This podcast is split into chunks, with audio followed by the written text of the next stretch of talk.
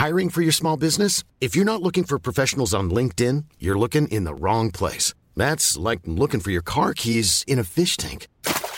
LinkedIn helps you hire professionals you can't find anywhere else, even those who aren't actively searching for a new job but might be open to the perfect role. In a given month, over 70% of LinkedIn users don't even visit other leading job sites. So start looking in the right place. With LinkedIn, you can hire professionals like a professional. Post your free job on linkedin.com slash people today.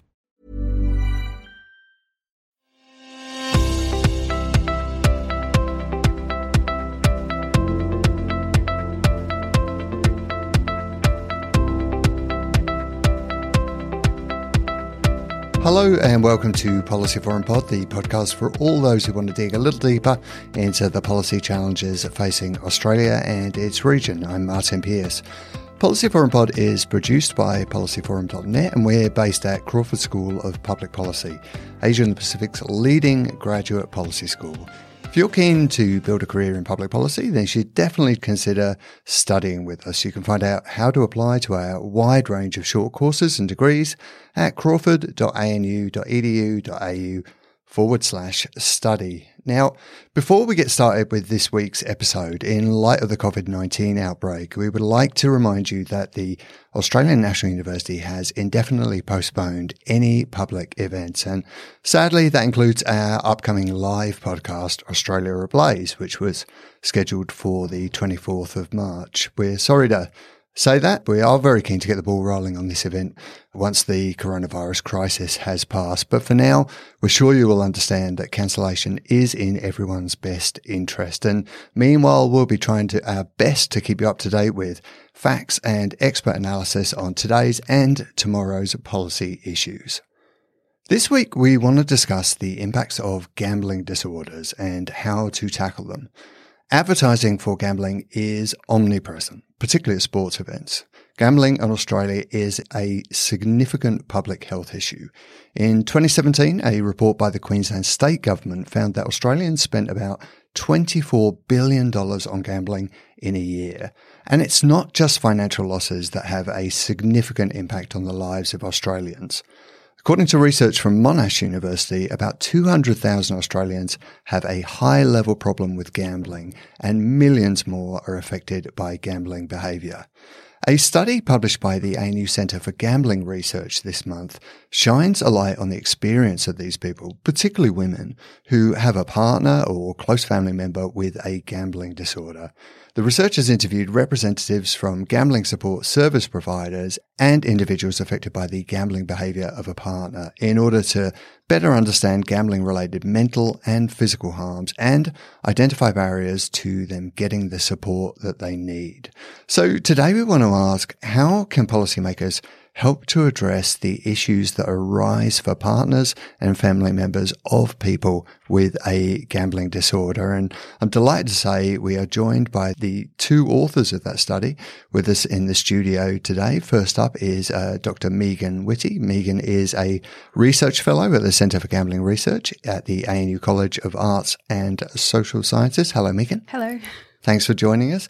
And next to her is Dr. Marisa Paterson. Marisa is the director of the Centre for Gambling Research. Hello, Marisa. Hi, Martin. Thank you. Thanks so much to both of you for joining us. When we talk about gambling problems in Australia, we often think of the huge financial losses and the underlying mental health issues that gamblers and their partners and close family members face. How much of an issue is gambling in Australia? So, increasingly over the years, we have been conducting these uh, prevalence surveys um, in most jurisdictions across Australia. In fact, in every jurisdiction except for Western Australia, which doesn't have poker machines.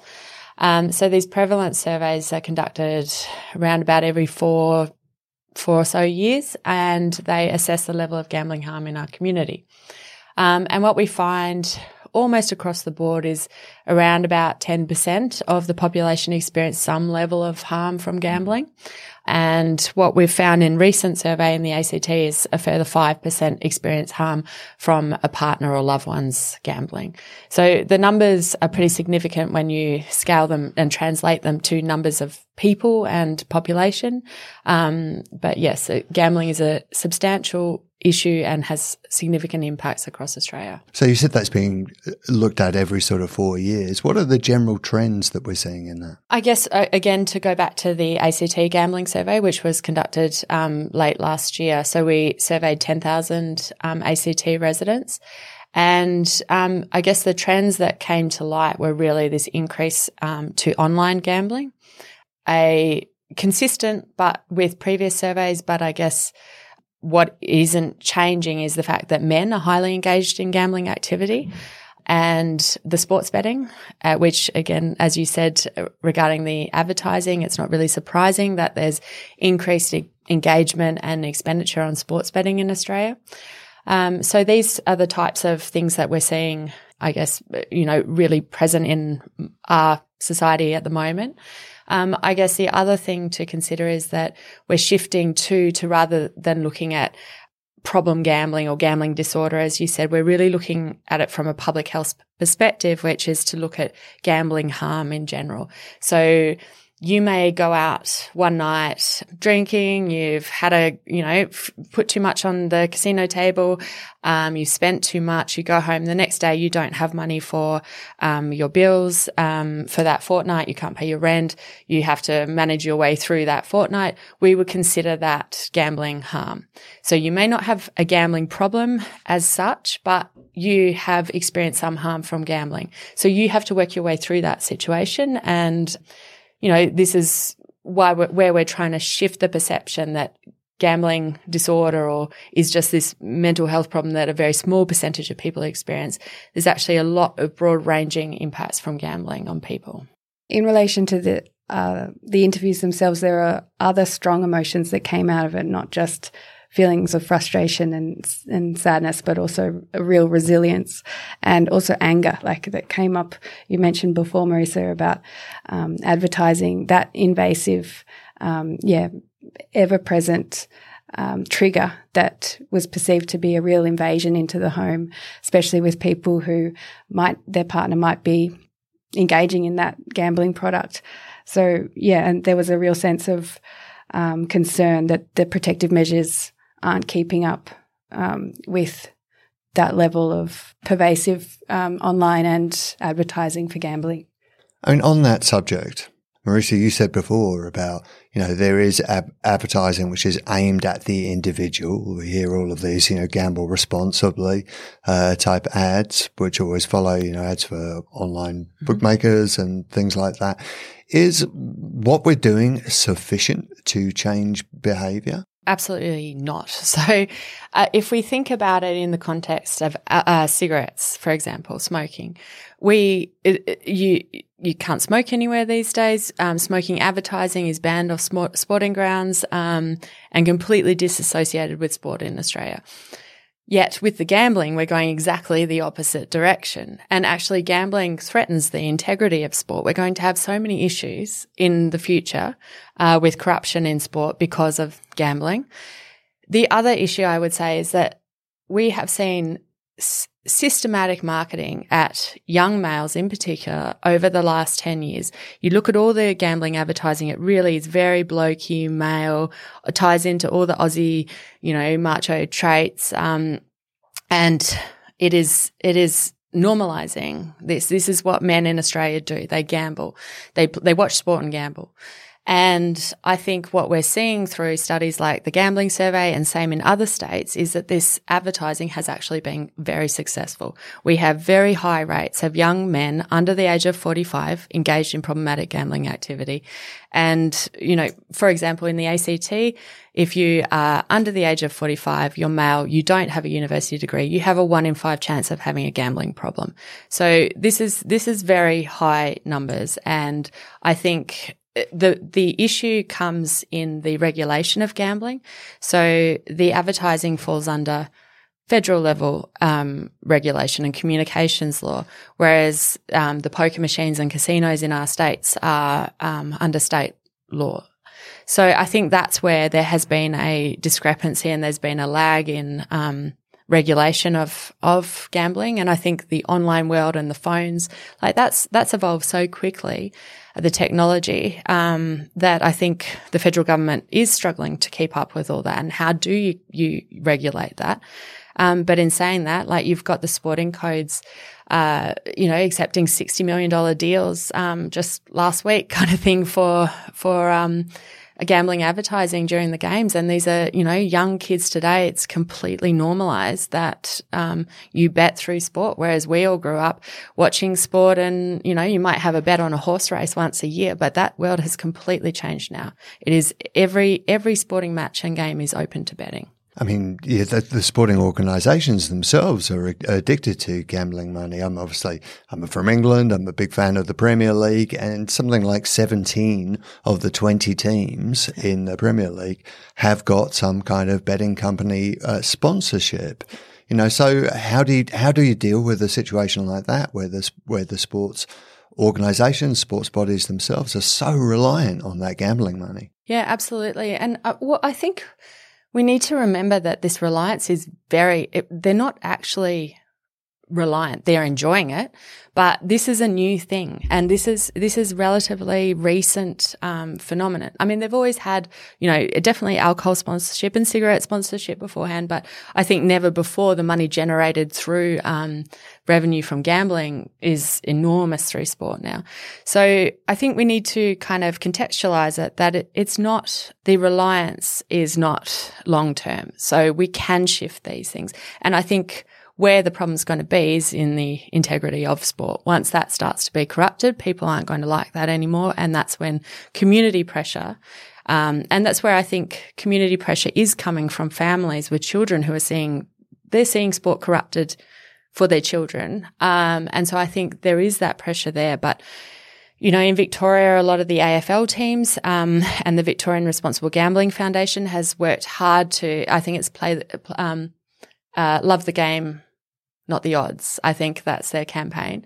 And they've uh, worked with a lot of the um, AFL uh, clubs to shift away from poker machine um, revenue. But again, they've only been reliant on that for a, a relatively short amount of time, like 20, well, probably less than 20 years. Whereas you look at the clubs in the ACT or New South Wales have actually had poker machines for a really long time. So they're, they are quite reliant on pokies. Um, so working with these venues and working uh, with these sporting codes to uh, have other streams of revenue, I think, um, and that's where the AFL and NRL are really important. That they are the leaders in this, but they're not. They're they're the ones accepting all the money at the moment, but they need to be um, leading the way. Now, your most recent study looks specifically at the impacts of gambling on women partners and close family members of people with a gambling disorder. How are women affected specifically? So, what we've found and what kind of led to this study and to frame it around women was that we found that uh, previous research has sort of shown that the age group that's impacted by gambling harm from others is around about 18 to 44 year olds. Um, but also that women are more likely to be affected by a partner or loved one's gambling. So 58% it was in the recent survey of women reported experiencing harm from a partner's or family member's gambling.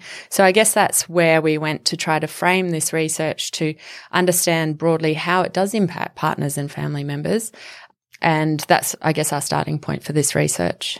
Yeah, if I could just add to that, we um, we also discovered that um, women experience higher emotional impacts from a partner or family member's gambling, and so this study focused on um, female affected others because there's also in the research it, it suggests that a gendered approach to analysis might, is important and uh, when considering such harms. And yeah, that's not to say that looking at men affected by a partner or wife or loved one's gambling is not equally as important and a valid, yeah, research topic in itself.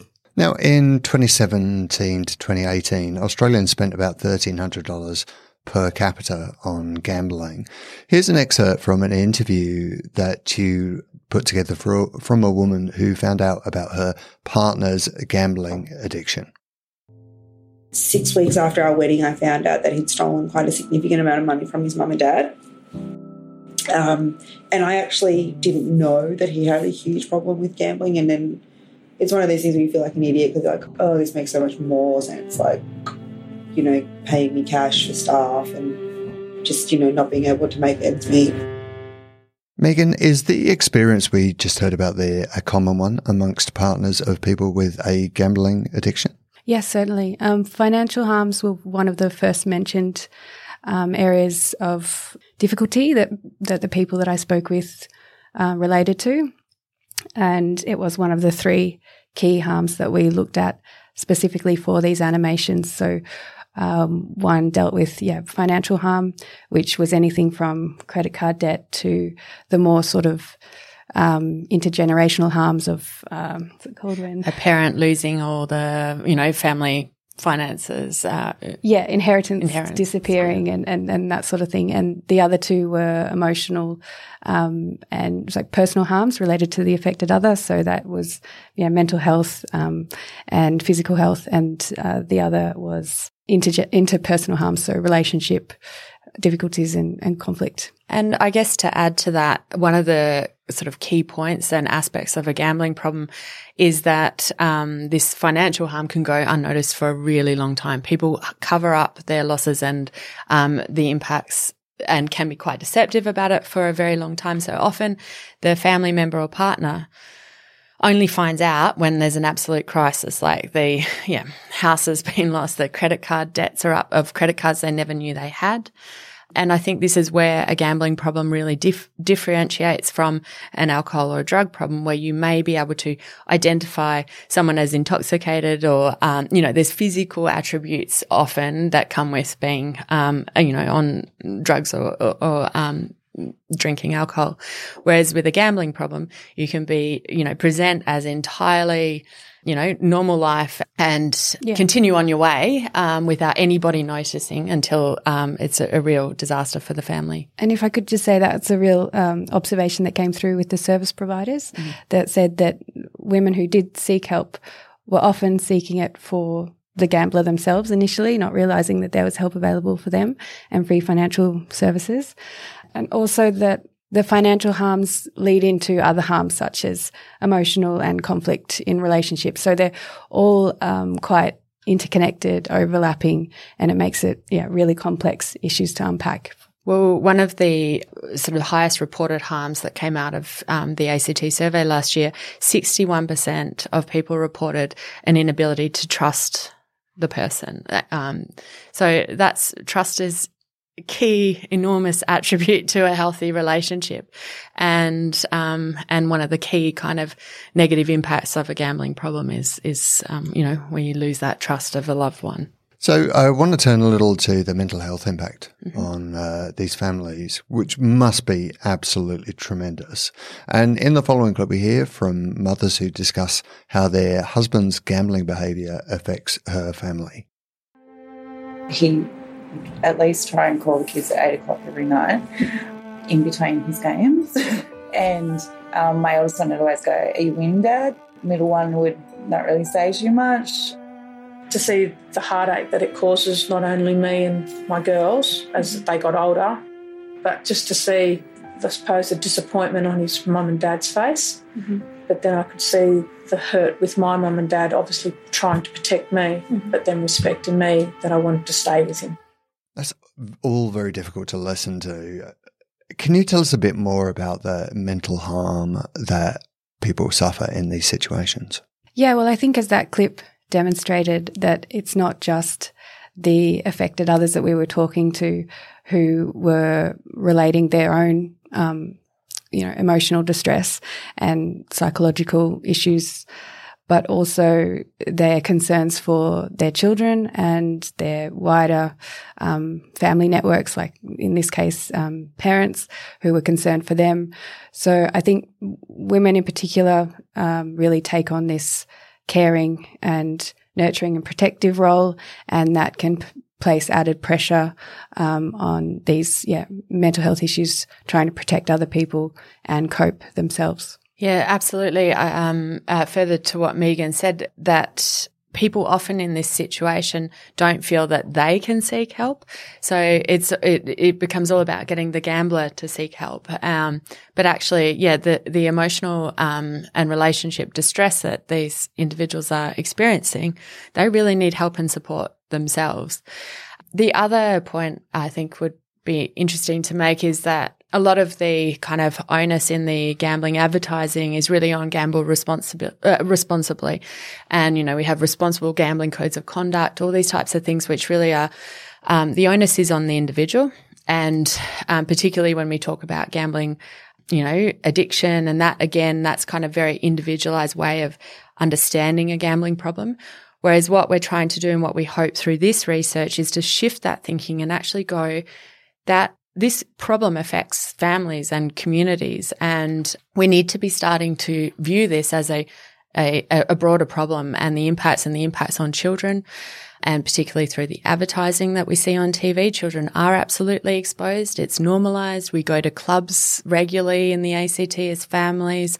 That's normalized. Um, not that that's a bad thing. To, these are very social places, but um, through going to these venues, it does normalize um, the gambling behavior that goes on for adults in these venues. So I think there's a lot of work to be done to shift the understandings to a broader family community context. Now, one of the women that you interviewed talks about wanting to stay with their partner despite the uh, gambling issues that, that she was facing. Let's hear what she had to say. I've certainly got a lot of judgment from family, friends, like, you know, peers, like they judge you for for staying with someone who is an addict. That must be a very difficult situation for someone to face. How does public reaction to that sort of decision impact women who have to make it? Yeah, oh, hugely. And I think you can tell from that excerpt that, uh, and it wasn't just um, this one person, it came up quite a bit in these conversations, that, that the fear of how your actions would be perceived is a real barrier to um, seeking services and and seeking help from your um, you know internal networks and it it really um, goes a long way to isolating the individual even more and yeah just the judgment um, and that did come up surprisingly a little bit. And it, whether it's a real or perceived barrier for help seeking, thinking that professionals might say, well, you know, you're silly to, or other people saying you're silly to stay with this um, partner. Another interesting thing that came out was this protective perception of the their gambling partner. So, um, saying that they didn't fit this image of a, an addicted gambler. So there are a lot, they had a lot of other lovely qualities. Yeah. It, I guess the, um, you know, they might be a brilliant father, um, great work colleague, very constructive in their work and, and every other aspect of their life.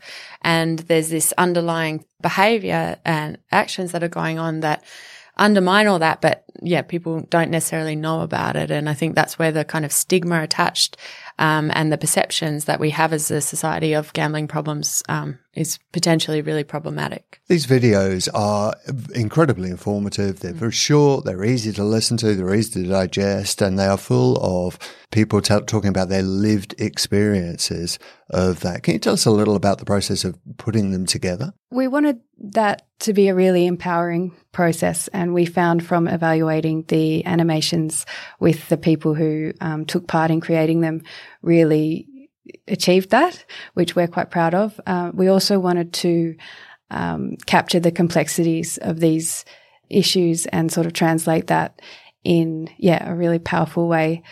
We wanted the main motivation was to access other people that like they might be in a similar situation. So we didn't just want to um, expose, you know, the really uh, extreme versions of gambling, but also those l- low, what are they called? Low impact harms that um, are maybe more pervasive and maybe easier for people to recognize and relate to. Was it difficult listening to the stories of people? Um, as researchers, did you find that uh, an emotional and difficult experience? Certainly. Uh, I was uh, doing about five interviews a week, and uh, someone always ended up um, quite upset, and sometimes that was me too. But I think uh, there was a lot of relief from the participants just in being listened to, in their um, feelings and uh, experiences being validated as important. And yeah, I think it was a quite a cathartic process um, and uh, very worthwhile research um, that we got from service providers who took part too. And this is, I think, one of the, my experiences of conducting gambling research over the years is that actually people really value an opportunity to tell their story.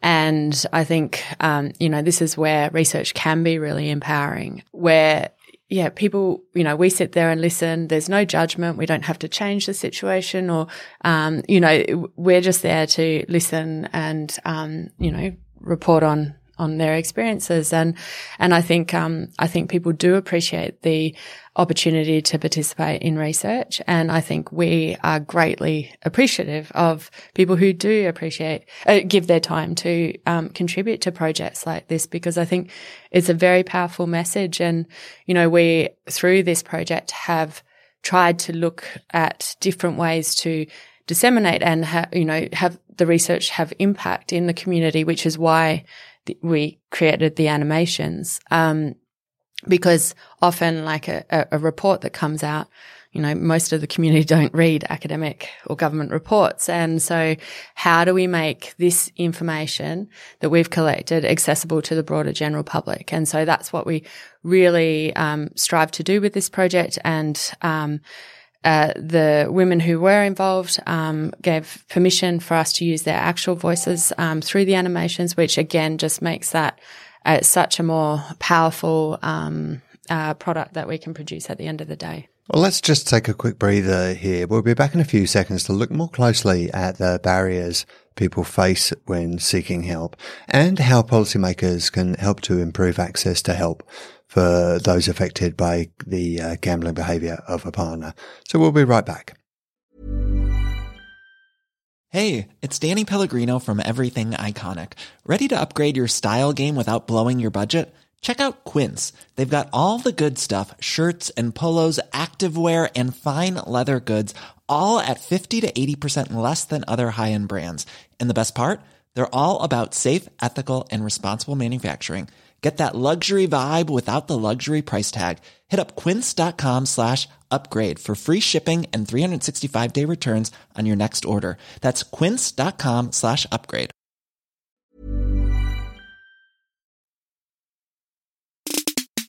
Hi, I'm Mark Kenny. Each week on the Democracy Sausage Pod, we serve up fresh meaty analysis of Australia's politics and policy and chew the fat with some of the country's leading experts. It's the podcast for those who like sizzling scrutiny with just a touch of sauce.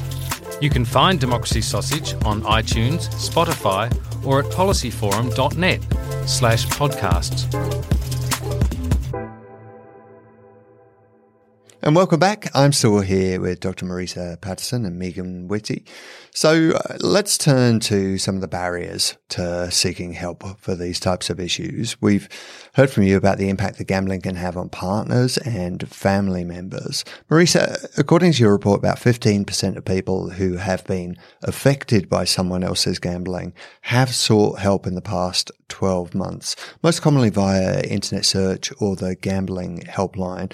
What are some of the barriers that people face when they're trying to get help? I think uh, some of the barriers are that they don't see the help as available to them. They only view it as available to the gambler. And I think shifting that perception is really important. I guess you know the accessibility of services and and what they do offer. We know that gamblers themselves will only if they do ever seek help which is i think the stat is about 2% of um, those experiencing a gambling problem themselves will actually ever seek help. And most of them will only go for one two three at the most sessions with a a counselor um, so i think again we need to be thinking outside the box in how we understand how to work with people with gambling problems. So, when people do reach out for help, what are the most common reasons that they give for seeking that help? What point have, have they reached in their lives? The service providers report that it's usually at a crisis point. So it's when things have become unmanageable or at the point of discovery that, that there is a major gambling issue, that there is a big chunk of money missing, that, you know, something big has just occurred and it's a real desperate, yeah, move, uh, rather than, uh, sort of conscious, I'm experiencing this. And I think that has a lot to do, just going back to the barriers. It's stigma, which I found really interesting, is that is felt by the affected other, not beyond the person, you know, participating in gambling um, at these problematic levels. It's, yeah, felt by families, felt that it will reflect on not only their partner, but them and their, and their family in general. And it's part of keeping it hidden, keeping it um, keeping up a, you know, appearances. And that's a really tricky thing to deconstruct and to address in um, awareness. But I think that's key to facilitating um, support for, for people who are affected by someone else's gambling. Now, obviously, it is a very personal problem. As you said, it, it affects, you know, the, the, gambler themselves, but also their close family members. So what kind of help can these gambling help services actually provide women in this situation? Well, the women that had sought help and reflected on that experience said that the the free financial services, which were really practical um, suggestions and steps that they could go towards protecting their themselves financially, and uh, that was yeah one thing that kept coming up as being a real positive. Uh, one of the barriers is I don't have the problem. Why should I be speaking to someone about this? But it's that shift in the psychological services that are about you need to get help for yourself uh, to make you know you more resilient for your family, for yourself, for your own health, and yeah, that was that's a bit of a shift in how um, and attitudes towards seeking help for this group. I think too that um, other research that we've conducted at the centre, um, you know, we really there's a lot of really constructive things that you can do as a couple or as an individual to reduce the impact of gambling. Like, for example, uh, what Megan was talking about about financial services. There's really kind of constructive steps in terms of controlling your money, putting money into certain accounts, only taking one, a card or not taking a card, just taking cash to a venue. So you're not withdrawing. Um, so there, you know, what we've found in other research is that actually people work pretty hard to control their gambling and that this is actually quite a constructive thing. So I think getting messages out there and getting understanding out there that it's okay to have that conversation with a partner or a family member about, well, how about you leave your card with me tonight, take X amount of cash and, you know, off you go, have a good time. Like, you know, I think these are, these, the more we talk about it, reduce the stigma, the more these kind of conversations that can be had in households and then hopefully we can reduce harm. We've talked already about the gambler anti-gambling campaigns, mm. the sort of TV campaigns to gamble responsibly, and that you know comes from a push from policymakers and from politicians to be seen to be doing something about problem gambling. But are Australia's policymakers and politicians doing enough? Have they got enough of a focus on how gambling is affecting partners and families? No. The response from the participants in this study would be no, certainly not. Even the terminology responsible gambling, you know, some found was a real joke. And um, we're talking about the pointy end people with really, uh, you know, the 5% or the people that are really experiencing harm from gambling. And to put the onus on the individual to gamble responsibly just does not translate to their experience. I, I think there needs to be more structured protective factors um, that certainly should come at a policy level and uh, more responsibility, social responsibility from institutions like banks who are, uh, to some extent, personally, I believe, uh, exacerbate the problem for these people who are right at the pointy end of, of gambling harm. Now, we do need to draw this conversation to a close, but before I let you go, I wonder if I could pick your brains about one piece of advice that you might give to policymakers or politicians listening to this discussion about how best to support people with gambling addictions and their loved ones. What, if you, you know, if you had the minister in the room, what would you say to him? I'd say be get talking to your constituents because I think um, and and vice versa for um, the community out there. I think we really need to be having these conversations with politicians and with the policymakers about how gambling does impact. And I think we're at a stage where, for example, in my community, you've got three major clubs that you know each each year that you know twenty million dollars of revenue you're looking at coming out of just one community in Canberra. So and that's three clubs, so it's about $60 million. So, you know, this is enormous. And I think we do need to be having these conversations about what levels of harm and impacts are acceptable. And I think, um, you know, this is the brilliant and fascinating thing about gambling is there's a lot of vested interests and governments do receive revenue from, um, uh, gambling and, um, and that's pretty significant too. So these this reliance on the revenue is uh, a conversation that we do need to be having in our community. And this study, the gambling support study, really focused on um, experiences of harm and help seeking attitudes and how support services can be better placed. But it would, it would save a lot of people a lot of heartache if we focused more on prevention and um, you know that that front end rather than supporting people when their lives have fallen apart from gambling. Well, this has been a fascinating discussion. Thank you so much for coming in and talking about your really important research. We'll leave a link to that on the show notes so people can find out more about it. But for now, thank you, Megan. Thank you, Marisa. Thank you very much. Thank you, Mum. To access the gambling support study and the full videos from the pod today, visit the ANU Centre for Gambling Research website. We've included a link in the show notes. If you or anyone you know needs help, you can contact Lifeline, Gambling Help Online, or Beyond Blue. Links and phone numbers for all three organisations are also in the show notes. Listeners, if you're keen to share your thoughts on this discussion with us or you want to make a suggestion on what we should cover next on the pod, please don't hesitate to let us know. Come and find us on Twitter where we are APPS Policy Forum, that's Apps Policy Forum, or send us a message podcast at policyforum.net, or even better, join the Pod Squad on Facebook. You can find our presenters and our almost 500 engaged listeners there. Just type in Policy Forum Pod into the search bar and hit the join button. We're looking forward to having you there.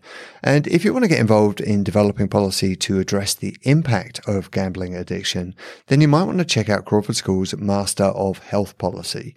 If you decide to join us at this program, you'll learn how to design equitable health policy in the public and non-government sectors in Australia as well as in international settings. Find out more at crawford.anu.edu.au.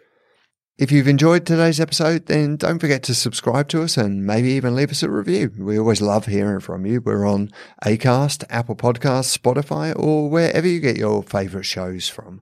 We'll be back next week with another Policy Forum pod, but until then, from me, Martyn Pearce, stay safe, look after yourself, and cheerio for now.